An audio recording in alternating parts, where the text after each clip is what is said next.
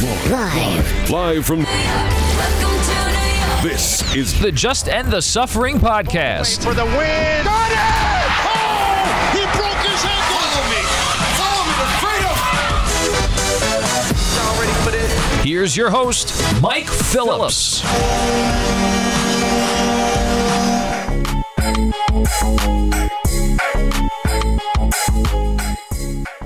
What's up, everybody? Welcome to the latest episode of the Just End the Suffering podcast, featuring New York sports talk, long suffering fan. I'm your host, Mike Phillips. I got a good show for you this week.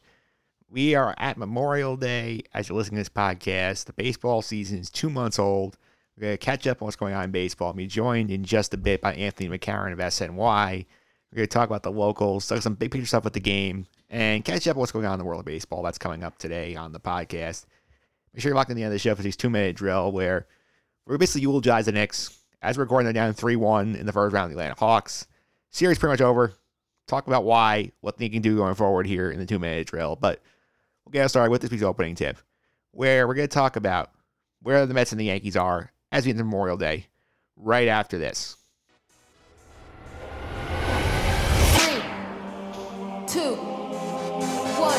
Y'all ready for this? The opening tip.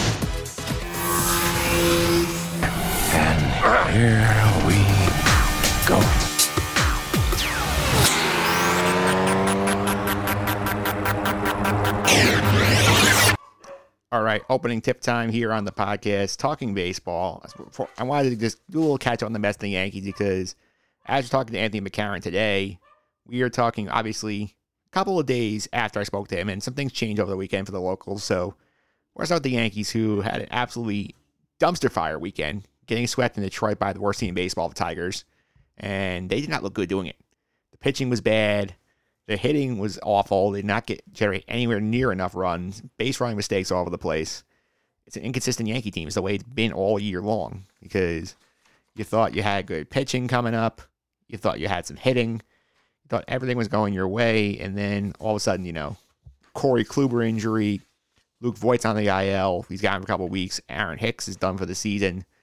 And it's pretty crazy if you think about this.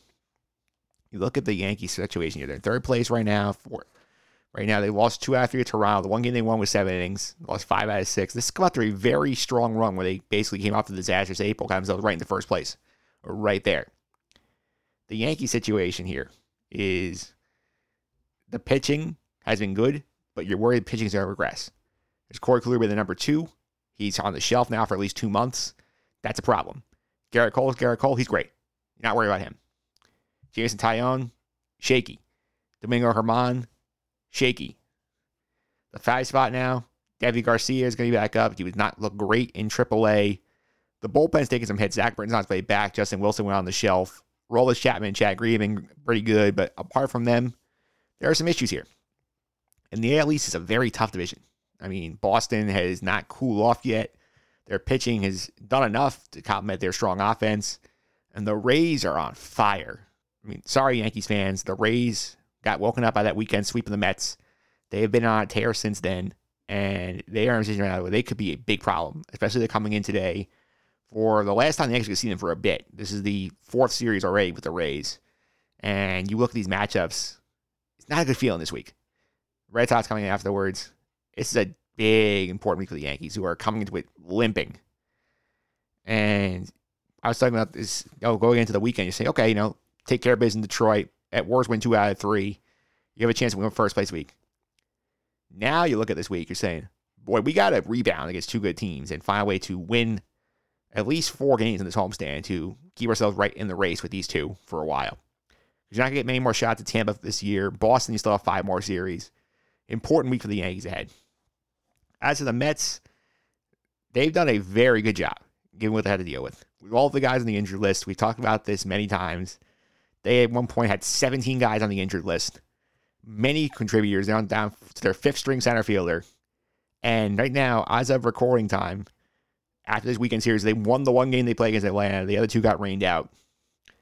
They are in first place with the largest lead in a division in baseball, which is remarkable. Yes, part is also the off, the rest of the NL East stinking, but you know the Mets have gotten good performances out of the fill-ins. They've had clutch hits from Jose Peraza. They've had Jonathan Villar be a huge, in fact, influence for them. Tomas Nido's had big games. James McCann has stepped up, finally had big games. Francisco Lindor on Saturday night went yard, and you hope that's a sign that he's going to start breaking out. It's a team that's built on pitching. They have a lot of it. And right now they have four quality starters. The five spot's a shaky one right now because right now it's a Joe Lucchesi bullpen show here, but the bullpens are deep enough that they can, you know, sort of patchwork these those fifth games if you're getting deep outs in the other four. Plus, Seth Lugo's coming off the IL tomorrow. He will be activated when the Mets are in Arizona Memorial Day. That's a huge benefit for the Mets because that makes their deep bullpen even deeper. You look at the situation now. The Mets are going to start getting healthy here. Sounds like heading on this trip, you're getting Pete Alonso off the injured list. Kevin Pillar somehow is going to come off the injured list just a couple of weeks after getting hit in the face, which is absolutely incredible. If you think about that, that's a one tough dude. And now you look at the lineup, all of a sudden it's a little more representative. You know, you got Pillar and Alonso in there. You're taking two of the replacements out, and then you only have to really start three of your non-regulars at this point, because Pillar basically plays up into regular status. Jonathan Villar has played regularly before. He goes from the leadoff spot to six. And this is a good spot for the Mets because they're getting a little healthier. They have a tough trip this week out west. The Diamondbacks stink. They should win two out of three pretty easily there, especially now that Jacob DeGrom got bumped into the series because of the rain. The Padre series is tough. You have to win, I don't know, you hope for split if you're lucky. Because Padres one of the best teams in baseball. You're not entirely healthy. If they can manage to go four three on this trip, all power to them because you're potentially looking by the time the next homestand comes around, you have even more reinforcements back. Sounds like Albert Almora and Luis Guillorme going on rehab assignments. They should strengthen the bench when they come back. One of them probably start in the outfield. Almora probably will start out there. And the spot still Billy McKinney's spot at the moment. You also look at the fact that, you know, maybe and at the end of the month you'll have Carlos Carrasco back. You're hoping Jeff McNeil, Michael Conforto. JD Davis, we don't know. He said be close to a rehab assignment. We'll see. Same for Brandon Nimmo. Point is, this team has done a good job staying afloat and building a cushion, which is vastly underappreciated here because this is a scene that could literally have just wilted when everybody got hurt and had, you know, a two and eight run in their last 10 games and fall out first place. They are still in first place and they have built a big lead. And they, thanks to the parts of the rainouts, they are up big in the loss column of some of these teams. At least five, six games on everyone else in the division. That's a huge advantage, especially as the two rounds were a blessing because those are games that they're able to play with guys that are more healthy than they are now. That's two less games to play with the replacement Mets. It's going to be a very interesting run down the stretch here of June because the Mets are in a spot where, as they get healthier, the schedule is getting tougher because you have games against the Padres, all seven of their season games at the Padres in the next couple of weeks. They have the Cubs coming back in the finish season series. Washington's coming back. The Braves are in a couple more times. The, the Phillies are in there again. The Yankees are lurking down the road. This is a spot here where the Mets can really set themselves up for success here if they can, you know, do enough, hang on again until more of the replacements come back, more of the injured guys are back here. You could be in for a lot of fun because the Mets, this division is weak. They've done enough, especially winning in the division, which has been huge for them because they have lost one series in the division this season after opening week. Because the Philly series, I give them a pass on because, again, out of the routine, didn't play for a week. They lost one division series, that was with the replacement Marlins in there, and they could have won two out of three in that series pretty easily. You're in a spot now where you get to July, you're right there. It could be a lot of fun here. We could be talking about, you know, uh, who are they trading for to fill what hole they need, because this is also a reason why I don't think they've made any trades yet, because the Mets you don't know what you need yet because so many guys hurt. If, for instance, you know, you can't make a move now because no one's going to trade you now, but if you did and you burn up a chip for, let's say, an outfielder, and all of a sudden you end up in late June and Michael Conforto and Brandon Nimmo are back, you have too many outfielders and say Jeff McNeil is taking a while to get back. You need second baseman. You don't know. This is one where I think they're going to try and hold off making major moves as long as they can, which they can afford to do right now because they're still winning and maintaining their positioning fun week ahead for the baseball. The Mets, the Yankees, very important weeks for both. The Mets are out west. The Yankees at home for a huge homestand. We'll see what happens there. But we're going to toss it now my conversation with Anthony McCarron right after this call from Yes Network's Michael Kay of Corey Kluber's no hitter in Texas earlier this season. Ground ball to Gleyber Torres, and that'll do it. A no-hitter for Corey Kluber on a Wednesday night in Texas. Kluber becomes part of forever. All right, we are back here on the Just End the Suffering podcast, talking baseball today. The longtime baseball writer who covers baseball now for SNY, Anthony McCarron is here. Anthony, how are you? I'm good. How you doing, Mike? Doing pretty good. I have to say, it feels nice to have the traditional Memorial Day check-in on baseball as opposed to last year's whatever that was. Yeah, right. Yeah. Exactly. Right. This is a very interesting uh, poll in the season, right? You know where you uh, where everything is, and you know maybe you get more of a feel of of who these teams really are. Yeah, I'd say this whole year has been a couple of things for me. It's just like number one, the injuries across baseball. We'll get to the Mets in a second. Number two, nobody can seem to hit, which seems to be those two big things I've noticed, big picture wise.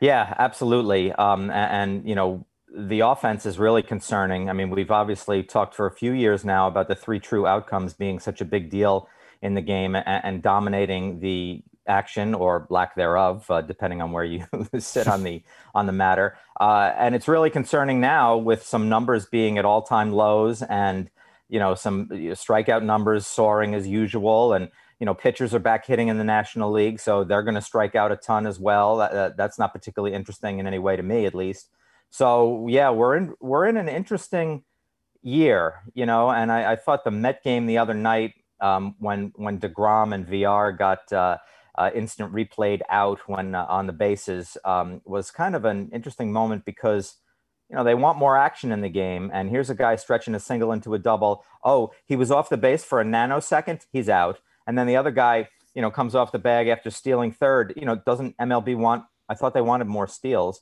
He comes off the base for a nanosecond as well. Yeah he's out via replay too there's a lot going on in this game right now um, not all of it great um, i mean it's still a great game don't get me wrong but uh, you know there are some issues here Yeah, the replay thing drives me crazy. Like you said, it's like we're wasting time now, slowing the game down for nanoseconds. Oh, his foot was two inches off the bag for a second, and he tagged him, so he's out. No, that's not what the spirit replay is supposed to be. I've floated this idea online. How do you think about this? Is like I think part of the problem here is that like the teams themselves being able to challenge has made this an issue. I wonder maybe if it'd be better if we have sort of like a skybox umpire who's there only challenging when you have blatantly wrong calls, like when the umpire calls a first baseman out when he's like three feet off the bag or something like that. Yeah, I'm I'm open for anything that makes it better than it is right now because that certainly was not the spirit of the thing. And it's I mean, look, fielders are taking advantage of it now too because you know, they know that that that teeny tiny window might exist, so they're keeping the tag on. Maybe giving an extra shove too. I'm not accusing anybody of any anything, just suggesting that it might be there. Um, a- and you know, so they're keeping the tag on and it's a strategy and that's going to you know that's going to discourage people from trying to steal bases because you never know where that element is going to come into play Yeah, and the hitting thing is also a big problem because you look at we've already had six no hitters, regular season seven. Technically, there were seven because they don't want to count Madison Bumgarner's won the seven inning game. But like, what do you think the the fix is here to get the more offense in the game? I know they talk all these wacko things in the independent leagues, like moving the mound back and all sorts of weird solutions. Like, what do you think it is? Because I don't know what it is. Because the way it's baseball is going is not sustainable. yeah i call those uh, circus solutions uh, they, they seem to be doing everything but look I- I'd love it if the game could evolve a little bit and hitters who are trying to make all their money on pulling the ball and only hitting to the spots that they are, you know, that obviously information and analytics has shown that they hit the ball to almost all the time. So you put your fielder there and then it's an out instead of a, a single or a double. And I just wish that some guys could hit the ball the other way. I know it's hard. I know you've been taught the whole time, but you know the game has evolved through all these cycles throughout its history. You know, with bullpen usage and the way games are played, and, and, and, you know the almighty home run, all that sort of stuff. Why can't it evolve where a left-handed hitter hits the ball down the third baseline? If you hit five doubles in a week that way, they're not going to shift you that much anymore.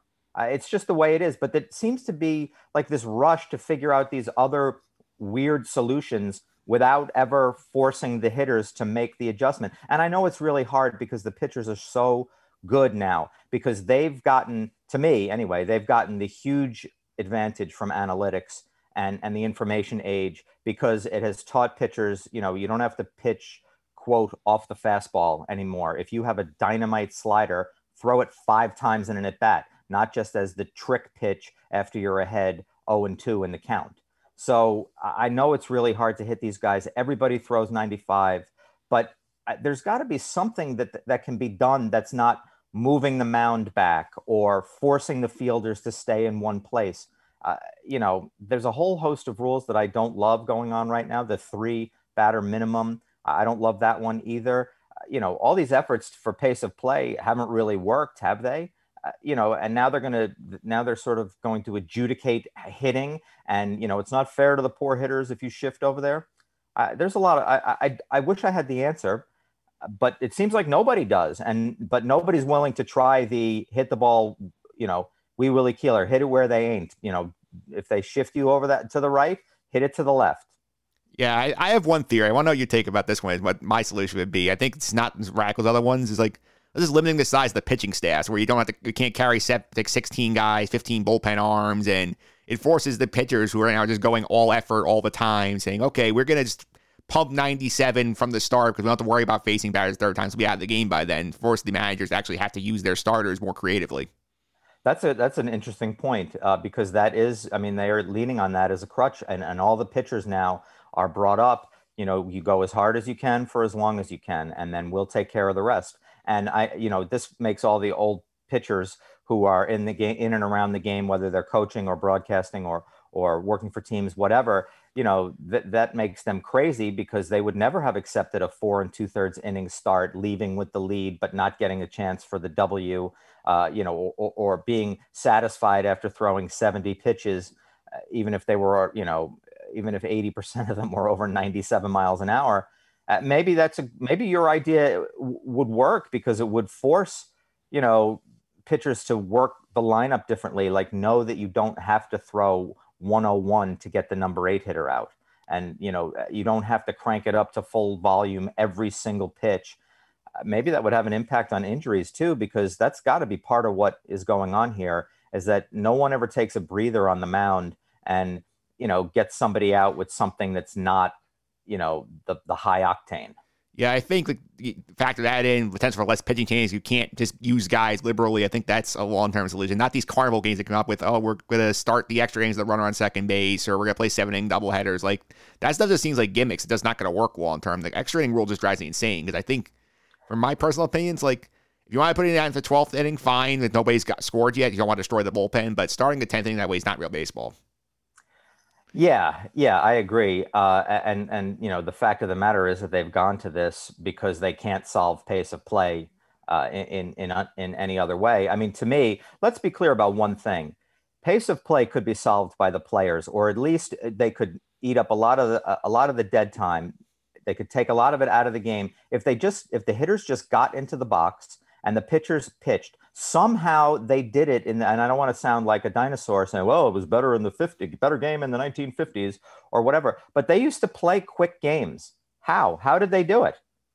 You know, I, I don't know. Everybody didn't have to check their batting gloves, you know, and readjust every five seconds uh, after a pitch. I'll go take a little walk around to reset. I get it. These are all, you know, some of them are mental techniques for performance, and and and they work, I'm sure. But you know, get in the box, pitch the ball, stay in the box, pitch it again. And that would help this, that would shave minutes off. And they can't seem to even shave minutes off time of game now. And that's, you know, that's a big problem. And of course, they talk about how, you know, the players get emails from uh, MLB with a fine in it. And the fine is, is a joke.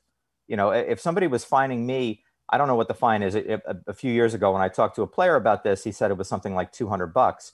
And you know, while 200 bucks, I don't want to pay a $200 fine, but you know, if you're making 37 million dollars a year, the $200 fine is not enough to make you stop doing w- the the routine that you believe made you into a 37 million dollar a year player.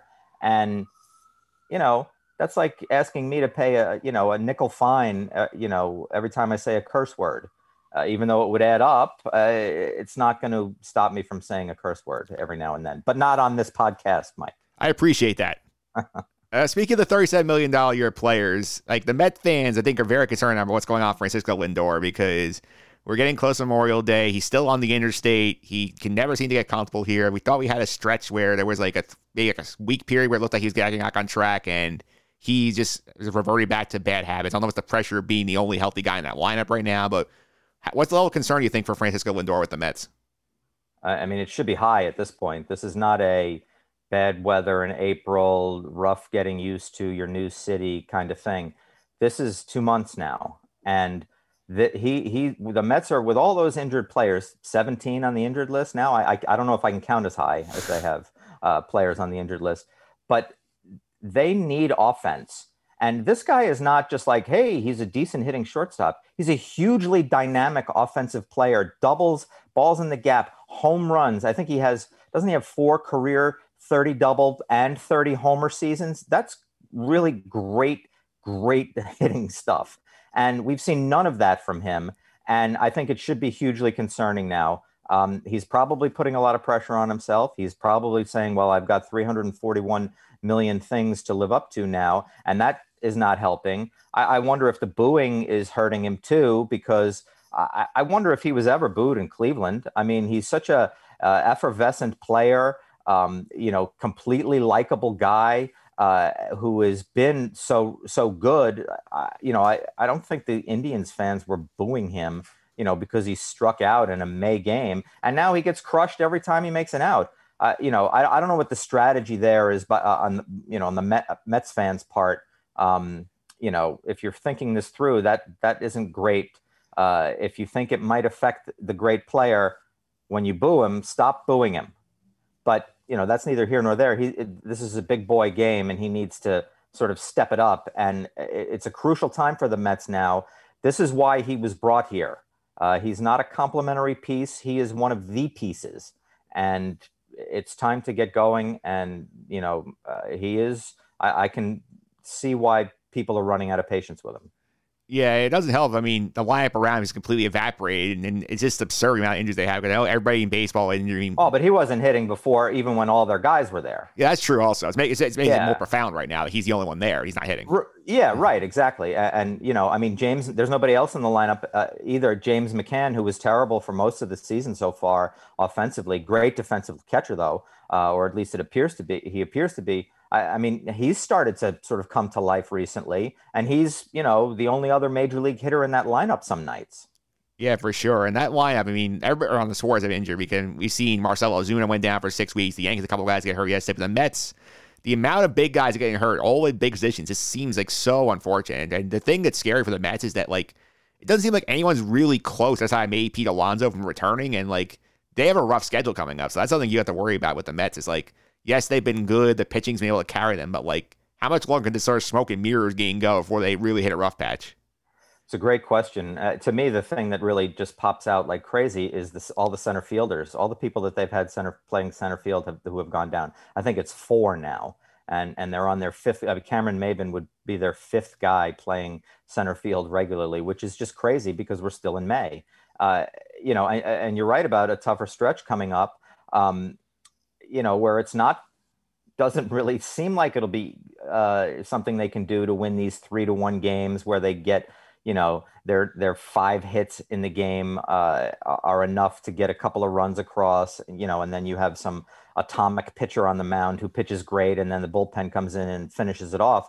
Uh, you know, they may be able to play 500 or slightly under uh, doing that going forward, but I mean, are they going to be able to maintain a lead in the East? Are they going to be able to stretch it out? I don't know about that. Uh, you know, as many problems as the Braves still have uh, have had and have had some key players injured, as you mentioned, they still have a ton of talent, and I'd be very, very afraid of them.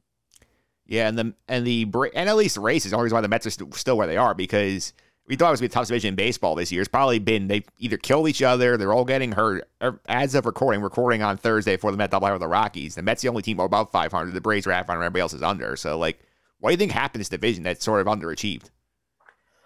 You know, I don't know. I, that's it's a great question. Injuries are definitely a part of it. Um, you know, maybe uh, I, I mean, to me, the Braves just haven't gotten going um, and they've had the injuries, as we said. Uh, that's the only thing I think holding them back because I think that they are. I, I thought they were the class of the division. Um, you know, starting the season, I still think they're going to win the division. I think the Mets will make the playoffs uh, in some form or fashion. Um, although, you know, who knows with all these injuries. Uh, but you know, I think maybe there's a, a, a dose of that. Like the, the Nationals to me were a team that that could be good if everything went right with the pitching. And you know, eh, I don't know.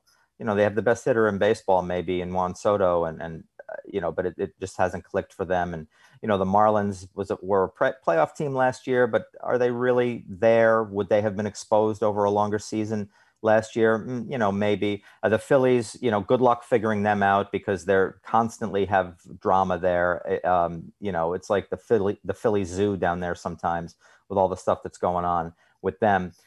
So uh, it's been a disappointment so far. I mean, it is only two months, and maybe you know, maybe Atlanta will right them itself, and you know, the Mets will get guys back, and and and the two of them will sort of pull away from the rest of the division. Um, but I mean, anything is possible now. Yeah, for sure. I think the one thing that saves the Mets right now is their pitching is so, so good. I mean, they have got, even besides Jacob DeGrom, the bullpen's been great, something I never would have expected getting into the season. And they've been getting golly pitching from Taijuan Walker, who was healthy, Stroman. Peterson's had his moments. I feel like the pitching's the only reason why they're still where they are. Absolutely. And you know what else is good about them that I, I would never, I would not have expected this. And maybe it's a function of who's injured and who's not. Their defense has been actually really good this year. Um, and their defense was a huge weakness. They're sort of a, a bunch of uh, square pegs and round holes in, in some of those positions uh, on the field.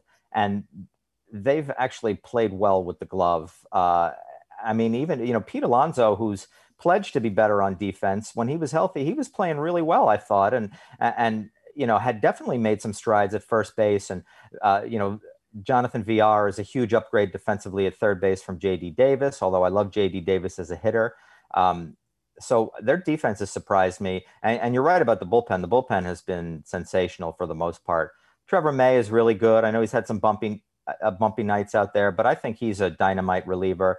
Miguel Castro uh, always has filthy stuff, just filthy, filthy stuff. He's been a key contributor as well. Um, you know they they've got you know they even go down the depth chart. I mean, Sean Reid-Foley has has contributed a lot of quality innings. You know, and I know that the, the you know everybody's flashpoint reliever on the Mets, Edwin Diaz. Uh, you know, what are you going to say about him this year? Uh, I mean, the stuff is flying all over the place. His slider is incredible. He's throwing 101. Um, he looks really sharp so far. You know, I know people are still hand wringing over him, and they probably always will be, but he's a dynamite closer is let's shift gears to the Yankees for a few minutes too, because the Yankees, I think they got some very bad news yesterday with the Corey Kluber injuries out for two months, and strangely the pitching has been a, the strength of this team, which is nothing I would have thought heading into the season. Like, how big a deal is this Kluber injury for them right now? Well, I mean, it sort of you know uh, shows you the truth about this, the risk that they took in the offseason by by you know signing him and making him you know, one of their big pitching moves, obviously Jameson Taillon was another one. Uh, you know, but but Kluber going down, you know, he had sort of established himself as a legit number two starter, tucked in behind Gerrit Cole. Some, you know, making them kind of a staff, you know, flash forwarding ahead to October, making them a starting pitching staff, a rotation that you would really sort of say like, yeesh, we got to face all these guys. Uh, you know, Kluber coming in uh, in, in game two. Um, but it exposes the risk that they took, and you know now they're paying for it. Um, if he comes back in October and is an, you know by October and is a factor in October, that's what I'm getting at. Um, then you know I, I, think then Brian Cashman you know sort of can skate on the blame a little bit. But if he does not and he is not a factor the rest of the season, then that's a big risk they took that that swung and missed badly. Um, however, they do have a bunch of depth in the minors. Uh, you know, Kluber going down is going to open up a rotation spot for Deivi Garcia, who probably is talented enough to have already been in the major leagues for the whole season this year. And he's kind of been, you know, he's had a little back and forth going on. Um, so we'll see. We'll, we'll, we'll probably get a real legit look at what this guy can do. Uh, he's got a little, you know, big league seasoning now. Uh, he's got great stuff. He's a very good prospect. It's up to him to perform, obviously, but you know we'll get a good look at him. And they've got some other arms too who are intriguing. They have produced a lot of. They've produced a, a bulk of potential pitchers uh, who can impact the major leagues. You know, who knows if they will, and you know, who knows if it'll be enough ultimately. Uh, but we're going to find out. And you know, but that said, you know, Cole, Germán, uh, Jordan Montgomery, those guys have pitched really well, and you know, the Yankees do have some solid starters. And it is amazing to me that you know, we're not talking about their offense bludgeoning teams to death. We're talking about their pitching, you know, carrying the day. And it's been kind of a, you know, even lately they haven't homered teams. I mean, they were for a while they were close to the top in home runs in Major League Baseball, and they they haven't hit a whole lot of homers recently. And uh, you know, but they're you know they're still playing pretty well. Yeah, one thing that's not about Kluber, you're talking about him, was the fact that obviously I'm a Met fan, and I was thinking about what happened with Johan Santana with his no hitter after he came back, he threw all those pitches. Next start, he was wasn't great, got hurt, almost never never pitched again. Not saying anything for Kluber, but you wonder if the no hitter was probably a, curse for him in some way. Because yes, he had this historic moment, but coming off the injury, he pushed himself probably further than he's been in a while. Wonder if that had a negative impact on him. You kind of wish that he had thrown some more pitches during that game, getting through like the fourth, fifth, and sixth inning. So maybe they would have been tempted to take him out of the game. I think he finished that no hitter with 101 pitches or something like that, which is ridiculous. And it's, you know, 30 something fewer than Johan did when he did when he threw his no hitter. Um, so yeah, you wonder, um, you know, these guys don't throw complete games. They don't have to, I'll use the term they, that, that everybody seems to love in baseball these days. They don't have that many up downs. Uh, and he had to do it not, you know, he had to go for nine innings and, you know, who knows? Uh, I'm certainly not a doctor, but who knows if it had an impact? Um, you know, and it's a, those no hitters are a great moment when they happen. You hope that it doesn't lead to uh, an injury after that. I, I don't know if this has, but it's certainly something that that comes to mind when when it happens to start after. Yeah, for sure. And I think the thing that's interesting to me too with the Yankees is the offense. And I know they have injuries. They have had Giancarlo go down. They've been without Luke Voit. They've had issues with Aaron Hicks. But you look at this team and you're sitting there, you're thinking like, where has the offense been? Like this is a team that's supposed to win with the homers. Like how concerned are you with the fact that they are not hitting like they should at this point? Uh, yeah, I mean, concerned for sure. Um, you know, I think that one of the bright spots for the Yankees is that Gleyber Torres has kind of gotten it together a little bit uh, because I was starting to get worried about him. You know, he didn't have a great shortened season last year, although he sparkled at the toward the end and certainly in the playoffs uh, was a big contributor. But you know, I, I, think he's you know with him at shortstop and and the the sort of uh, mind melding of offense and defense with him you wonder if his defensive struggles, you know, we're, we're going to the plate with him. He's been better defensively. He's been much better offensively, I think, uh, lately. And I think that he can take off a little bit and maybe sort of make up a little bit of the difference in this offense that we were thinking of. But yeah, they have not been pounding. Uh, you know, Gary Sanchez, I don't know what, you know, that's that's a dissertation about what's going on there. I, I don't know why. I've been a huge Gary Sanchez supporter his entire career because his skill set to me is unique. He just can't seem to unlock it. You know, he can't seem to get that power going again uh, or hit enough to stay in there to get the power going again. Um, you know, Higashioka is an excellent defensive uh, catcher and receiver and has earned playing time, forced his way into the lineup more, and good for him. He's not hitting right now either. Uh, you know, Gio Urshela obviously is a very good contributor. I think they're getting what they can hope for from him. You know, LeMahieu is not one of the most dangerous hitters in baseball right this second, statistics wise. At some point, I think he probably will be. Um, you know, but Luke Voit, that hurts. Um, you know, Gardner is in center. I mean, Aaron Hicks wasn't doing that much, but now Gardner is the center fielder. Uh, he hasn't done much. Uh, you know, Clint Frazier, who was supposedly a guy who had taken a huge step forward last year, hasn't done much. Uh, thank goodness for Aaron Judge. Thank goodness for Stanton. Hopefully he'll be healthy and and get back in the lineup because then maybe they can take off a little bit. But yeah, they have not been the offensive team that anyone expected, including themselves, I'm sure. Yeah, I feel like I like the Mets. The NL ALS is not supposed to be this hard, but it seems like it's turned into all those difficult divisions in the league because Tampa is came back from the dead. They sort of reinvent themselves. Now they're right in first place. The Red Sox are surprising with their hot start, and Toronto is dangerous. Like what do you think of those three teams? Who think is the biggest threat to the Yankees right now? Is it still the Rays or is it one of the other two? It's the Rays. Uh, I think a lot of people uh, focused too much on who the Rays don't have anymore. Now that Charlie Morton's not there, now that Blake Snell is not there, they, I mean, they are incredibly intelligent uh, with the way they acquire players. Every time I hear that they've made a trade, it like, you know, they made that trade with Milwaukee last week, and uh, it makes me afraid. Like, who did they get and what are they going to make this guy into you know and i it's just there it's amazing what they've done and I think they're easily the top threat. Plus, they get under the Yankees' skin uh, in, a way that no other team does. Um, not even, I mean, the Red Sox, they obviously have the historical rivalry there, but I don't think there's the kind of, you know, rippling animosity that there is between the Yankees and the Rays right now, which is interesting, you know. Uh, so I think that they're a big problem. You know, they pitch, they catch, they get enough hits. Um, uh, they're they're good. They're, this is not going to stop. No, I think the Mets woke them up too because that series they were kind of scuffling heading to that series of the Mets. They sweep the Mets down there. They've won I think nine or ten or eleven since. I feel like that's the series that woke the Rays up. Yeah, I, I agree, and uh, yeah, I think they ended up winning eleven straight, didn't they? Before they lost the game, and and that's you know, yeesh, that's how you get to first place. Uh, you know, toward the end of May, even after you know not playing well for a while, and and you know being kind of disappointing to yourselves. I, I mean, they're you know they're tough, and they have some guys who haven't hit much either. Um, but you know, you, you you better fear a team that is like, yeah, we'll trade our starting shortstop who helped us get to the World Series last year. We'll trade him in May next the next season. No biggie. And you know, that's what they did. And yikes. Yep, yikes indeed. Anthony, thanks for all the time. I really appreciate it. Before I let you go, how can you follow social media, keep up with your coverage for SNY?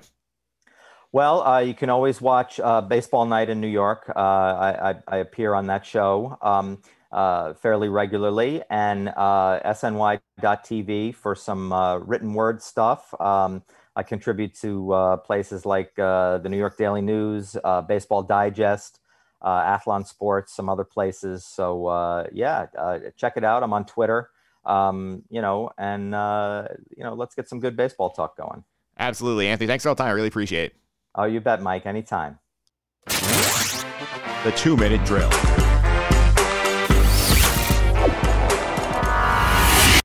All right, two minute drill time. To eulogize the New York Knicks a little bit. I know technically the season's not over yet. They are down 3 1 to the Atlanta Hawks, but this series is over. If you have watched these games, the talent disparity between the Hawks and the Knicks is enormous. Julius Randle has not been the same player in the playoffs he was during the regular season. The Hawks have done a very good job throwing things at him, throwing the kitchen sink at him, whether it's doubles, triples in some cases. He's they're forcing into those difficult mid-range shots with the entire defensive intensity he's faced all season, and he's not hitting them. That's problematic. RJ Barrett has not been as big a factor as he was in the regular season. And you see, just watching the games, the talent that the Hawks have on the offensive end of the floor, whether it's Bogdanovich, whether it's John Collins, whether it's Kevin Huerter, whether it is DeAndre Hunter. They have so many weapons on offense, and the Knicks cannot score with them. And this is a series where the Knicks have played this playoff intensity all season long. Atlanta has raised its level defensively.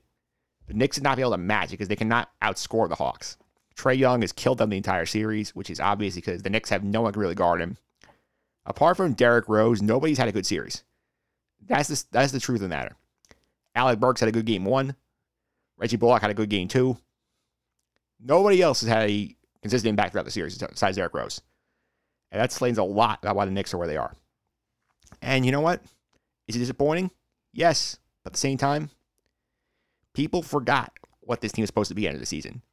Their win loss total entering the year was 21 and a half. In a 72 game season, they're projected to win 22 games at most.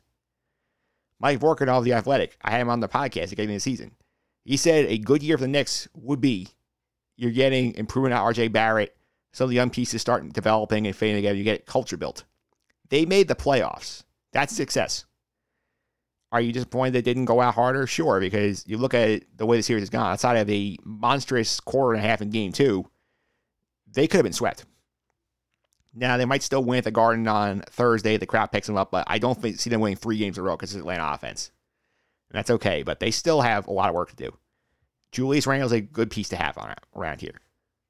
We've learned, and nothing we expected, he cannot be the number one option on a playoff championship contending team. RJ Barrett, first playoffs, we'll see if the experience helps him going forward, but you cannot be thrilled with what you saw. He's still an important part of the foundation, though. I would bring Derrick Rose back. Obviously, he's been the one guy who's been contributing in the series. Taj Gibson forced into many more minutes they should be playing because Nerlens Noel is hurt. Mitchell Robinson being out has killed them because having Mitchell Robinson would have made a big deal against Clint Capela down low. Missing that presence down low is important. The Knicks have some decisions to make this offseason. What do you do with Mitchell Robinson? Do you pay him in restricted free agency? Or do you re up Nerlens Noel and try and reallocate that money elsewhere? This team needs a lead guard. Elfrid Payton is not it. That's why he's in buried in the rotation. You need to find someone who can play these minutes because Derrick Rose cannot play that role all season long. He's able to do that in the playoffs because they have off two, a game or two, a day or two off after every game. Can't do that in the regular season. You need a lead guard in here. They need more shooting too because all due respect to Bullock and Burks, they are not the kind of guys who should be starting on playoff teams. They can be good role players. They shouldn't be playing major, major minutes like they have to do for the Knicks. The question is how you find those things because the the key for the Knicks right now, I think, is you got to figure out what to do with Randle long term because you want him here, but you don't want to overpay him. You also have to figure out how we keep ourselves relevant so that the next time the star hits the market, they look at the Knicks and say, boy, the Knicks are good. If I go there, I can put them over the top. This is what the Nets did. This is how the Nets ended up with Kevin Durant and Kyrie Irving. Were able to trade for James Harden because they built up these assets. They had a competitive young team. They had build culture. They attracted the stars. You cannot have this year and then next year be a 25 win team and hope to attract stars. You have to find a way to be competitive next season, and be in the mix of the playoffs at minimum. Preferably get in there, maybe as a six or seven seed, because I think the four was a bit of a fluke this year. You can get in that mix and play in the playoffs again. Maybe you're convincing the star who, who's on his way out of a t- situation and say, you know what, I want to come to New York. You need to do that. But in the meantime, find more shooting, whether that's through the draft, whether that's in free agency. This team needs to be able to find more offensive punch because the offense they have is not good enough right now to beat the elite teams in the NBA. The stars will have to be a later problem. For now, maintain what you built, be competitive again next year. 22 free agency, you have your cap space. And this is the key is that you don't want to blow it all for Lonzo Ball or Kyle Lowry 35. You got to be smart with your money because you can retool on the fringes. Build yourself a competitive team. And in the future, the key here is you want to be able to be in positions when that star hits the market, they say, I want the Knicks. I want to go to New York. You want to be able to sell that as your key here and say the Knicks are my destination. You can take this serious what it is. It's disappointing for sure. But remember, there is still a lot here to build on. This year was a good year. Building on next year is the key to where they're going beyond that. And that's it for this week's show. I thank my guest, Anthony McCarron, for hopping on the line to talk about the baseball, all that good stuff. Good stuff like this podcast, including my preview of the 2021 French Open, the first round tipped off today uh, over in Paris. Check out the blog over justendthesuffering.wordpress.com. Go subscribe to this podcast on iTunes, Google Play, TuneIn, Stitcher, Spotify, Amazon, all the usual suspects. Simply search for Just End the Suffering, your favorite podcast platform. You can find all episodes there. Feel free to your feedback and star ratings as well to help make the podcast even better going forward. You also follow my YouTube page, Mike Phillips on YouTube. You can check out our individual conversations there, including my chat with Anthony McCarron is up on the YouTube page as we speak. Feel free to give your feedback and star ratings. You can also follow me on Twitter at mphillips331. That's M P H I L I P S 331. And that will do it for this week's podcast. Coming up next week, we're going to take a deeper dive into the Yankees as they assess what they look like coming off this big week. Sky Guys are back for more Clone Wars and more. Until they hope you have a better week than Yankee fans.